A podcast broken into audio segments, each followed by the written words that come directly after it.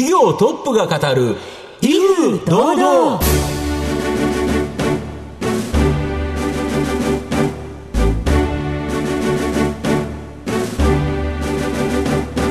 毎度相場の福の神こと藤本信之です。アシスタントの飯村美希ですこの番組は巷で話題の気になる企業トップをお招きして番組の指揮者的役割である財産ネット企業調査部長藤本信之さんが独特のタクトさばきでゲストの人となりを楽しく奏でて紹介していくという企業情報番組です。今日もよろしくお願いします。今日来ていただいた企業さんは、はい。うん、飯村さんも、はいその会社が製造している食品よく食べてるそうです。はい美味しい美味しいのを作ってらっしゃいますね。なるほど、うん、多分ねああれ作ってる会社さんだったのって思っていただけるんじゃないかなと思いますので、うん、皆さんどうぞ最後までお楽しみください。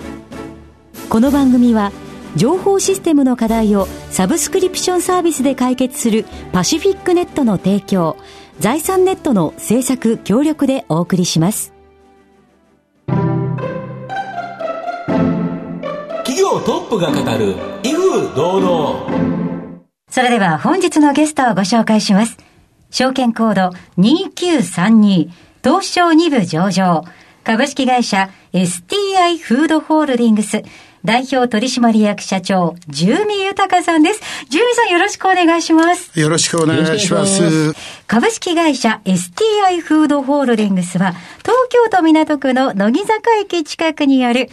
新しい道を切り開くを合言葉に、水産素材に強い食品メーカーとして、独創的な商品を製造販売している企業です。では、住民さんの方からも御社のことを教えてください。あの、皆さん、時々、あの、コンビニエンスストア、セブンイレブンさんなんかで最近、うん、焼き魚とか、お魚のお惣菜とか、なんか増えてきたなと、見ていらっしゃる方いらっしゃると思うんですけど、うん、ほとんどそれは当社が作っておりまして、うん、基本的に我々は素材、世界中の素材、もちろん日本の素材を自分たちできちっと目利きをして、えー、仕入れて、輸入をして、それから垂直統合型に自分たちのグループ会社で全てを作って最終商品までするというところが我々の強みでございまして、横軸にはそこの大事な部分は今までない技術、新しい技術をして、そこで美味しい商品を技術力と垂直統合の、えー、生産力で、えー、具現化してお客様にお届けするって会社でございます。はい。ありがとうございます。もう、あの美味しさご存知の方多いと思いますが、うんすね、焼き魚もちゃんとパリパリしなきゃいけないとかパリパリしてるんですよね。そねそれがどんな技術でできてるのかとか、そのあたりも聞けたら嬉しいですね。はい。はい、では、まずは、えー、住味さんに、えー、いくつかご質問をさせていただきたいと思います。はい、よろしくお願いします。お願いします。では、住味さん、生年月日はいつでしょう ?1953 年の9月25日でございまして、67歳になりました。はい。ご出身はどちらでしょうか、えー、新潟県の長岡市でございまして、高校までおりました。はい。子供の頃のお父さんお母さんのご職業は？えー、父は、あの、事業をやっておりまして、えー、鉄鋼業とガソリンスタンドを、えー、何件かやってる、そういう事業をやっておりまして、母はですね、着物のですね、えー、製造をやってる実家でございまして、うん、そこのお手伝いをしておりました。はい。はい、住民さんはどんなお子さんでしたか？正直言って全く小さい頃褒められたことはなくてですね、機関棒、言うこと聞かない、やんちゃ。アグレッシブでということですね。はい、はい、よく言えば、はい。よく言えばでございます。えー、そんな、えー、子供の頃また10代学生時代の夢なんかはありましたでしょうか？実家が、あの、なんか商売、小さい商売でしておりましたので、うん、いつかやっぱり自分で、これだという仕事をやってみたいなとは思っておりましたが、何をやるか全くわかりませんでした。うん、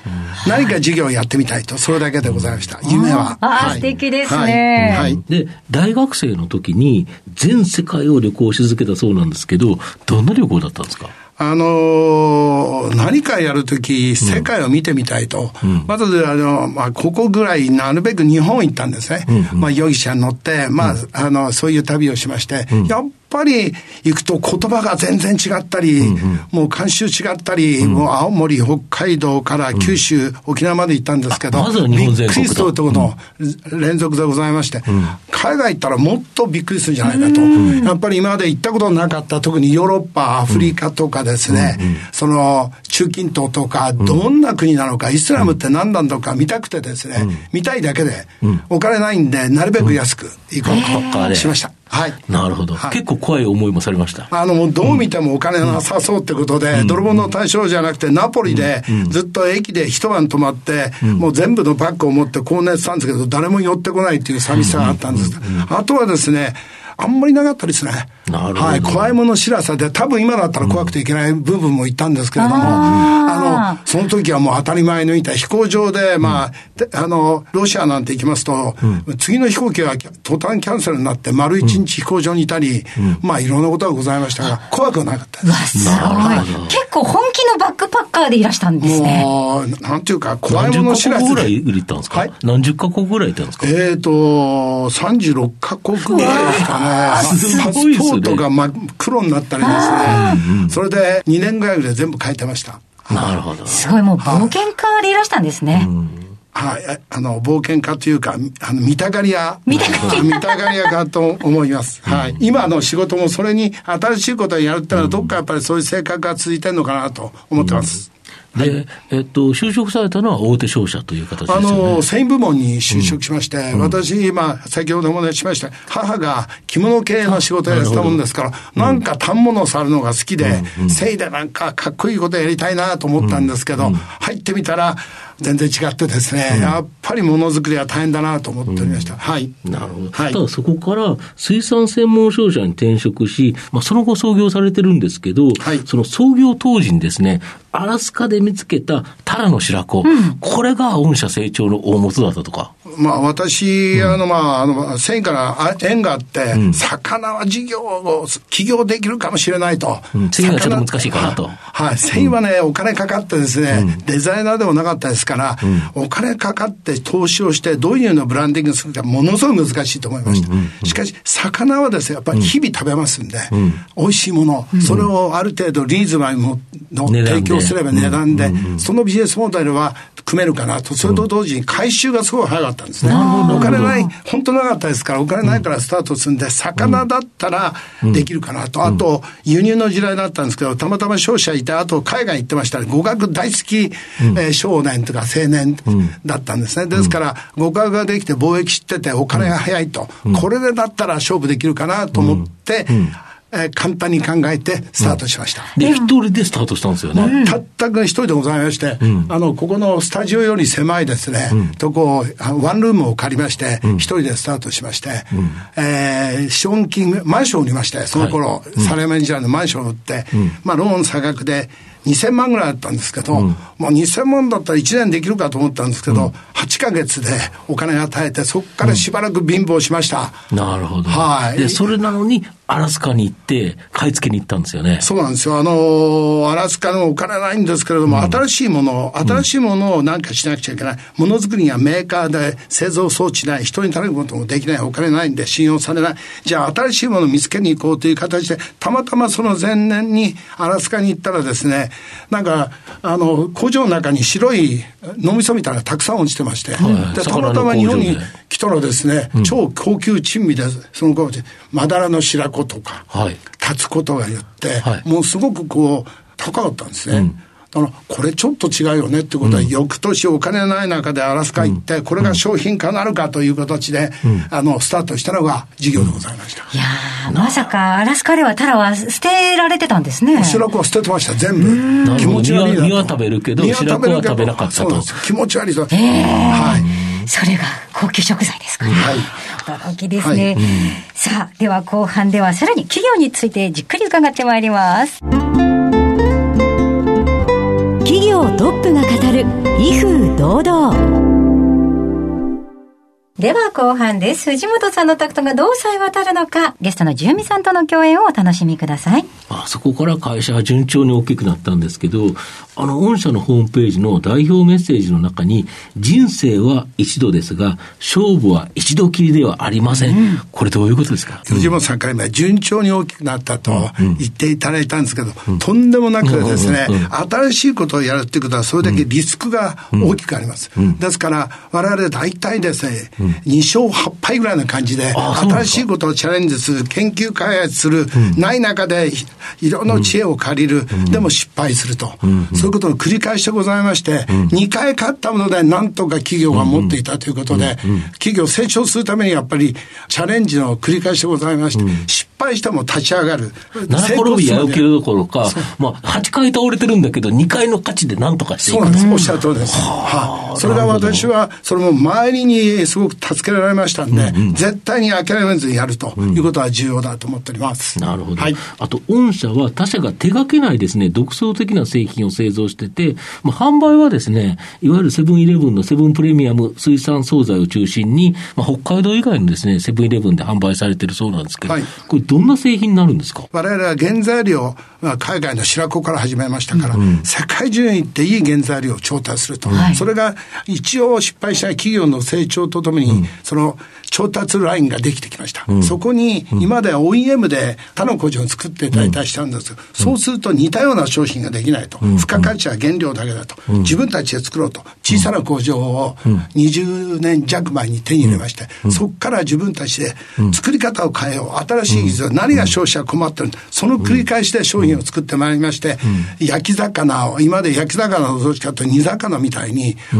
あの真空パックに入れてチンすると、あの液体が出てきてなんか似たようなべちゃっとして、美味しくないぜ、絶対ダメだよみたいな。ことどうやったらべちゃっとしないの？じゃあガス試管をやろうとか、どういう形でやれば、そのまま焼き魚風でレンジアップだけできると、そういうものを研究開発したり、またですね、あの、おにぎりの中のたらこなんですけど、これも低温殺菌するんで、やっぱり家でやってカリカリのたらことは全く違うと。じゃあどうやったらそれができるのか。ホットパックって技術があって、菌は増やさないけど、カリカリの状態が続けると、うんうんうん、そういう新しい技術を失敗しながら、うん、失敗が多いんですね、新しい技術を常にや、うんうん、今でもやってるんですけど、うん、それを積み重ねていて、焼き魚シリーズとか、タコのブロッコリーとか、うん、あの、タコを買ってきてカットしただけだ。どうしても食感がダメなんですよ。ですから朝ですね、調達した原材料を、これ冷凍原料ですけど、それを自分たちの方で塩もみをして、それを、そこから先は今度、コンピューター制御のあ蒸し器、5000万ぐらいの蒸し器を無理して買いまして、各工場全部は蒸し器だけで5000万なんですけど、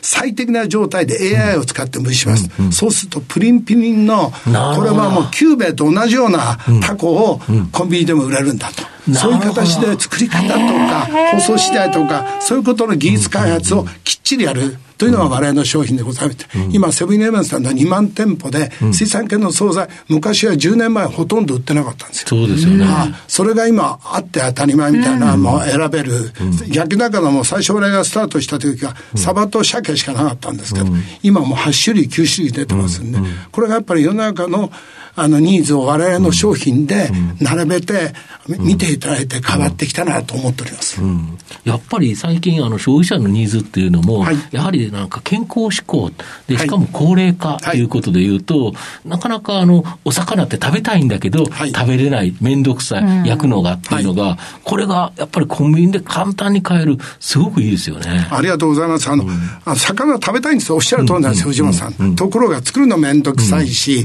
洗うのめんどくさいし、煙もないし、ということで、やっぱり、肉の方が簡単なんですね。全部成形されてますね。簡便性、利便性を持って美味しさ。だって消費者、ものすごく賢いですから。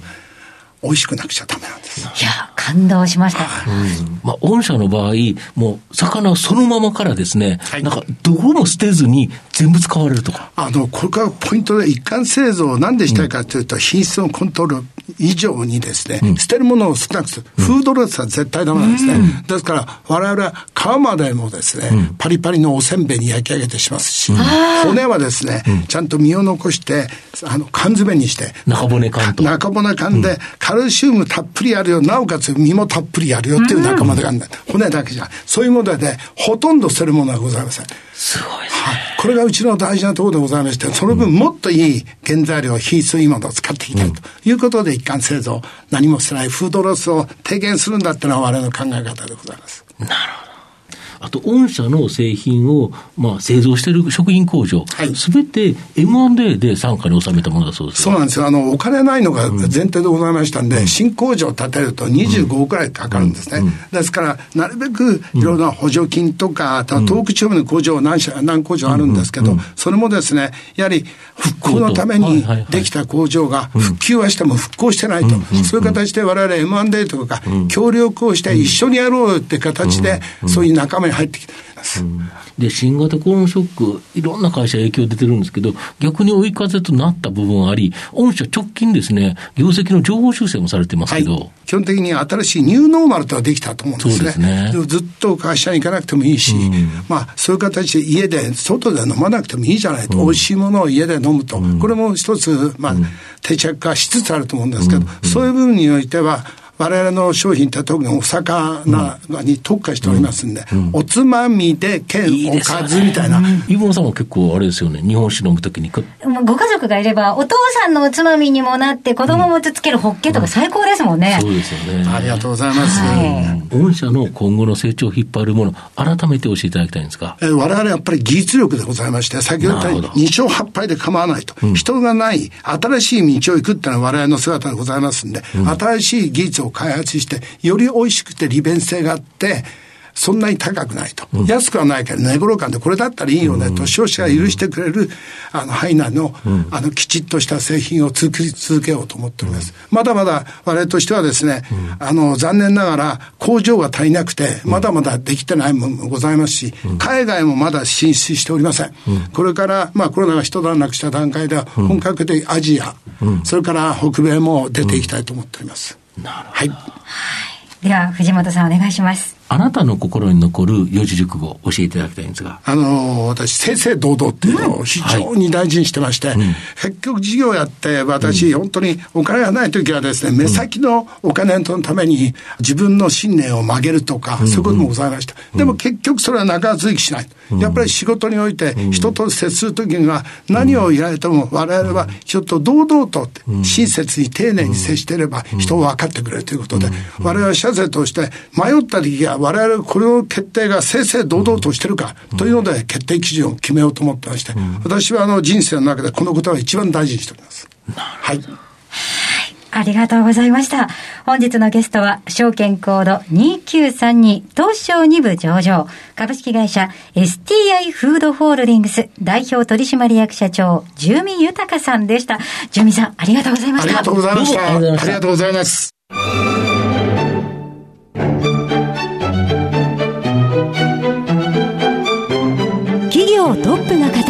威風堂々。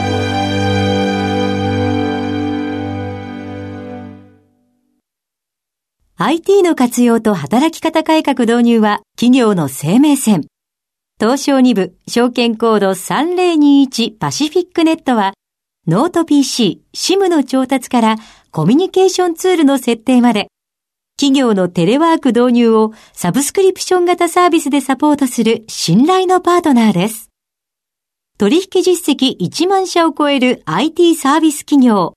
東証2部証券コード3021パシフィックネットにご注目ください。お送りしてきました。企業トップが語る威風堂々。そろそろお別れのお時間です。本日のゲストは株式会社 STI フードホールディングス代表取締役社長住民豊さんでした。そして住民さんの選ばれました四字熟語は正々堂々でございました。それではここまでのお相手は藤本信之と飯村美希でお送りしました。来週のこの時間まで。ほなさいなら。この番組は情報システムの課題をサブスクリプションサービスで解決するパシフィックネットの提供財産ネットの制作協力でお送りしました。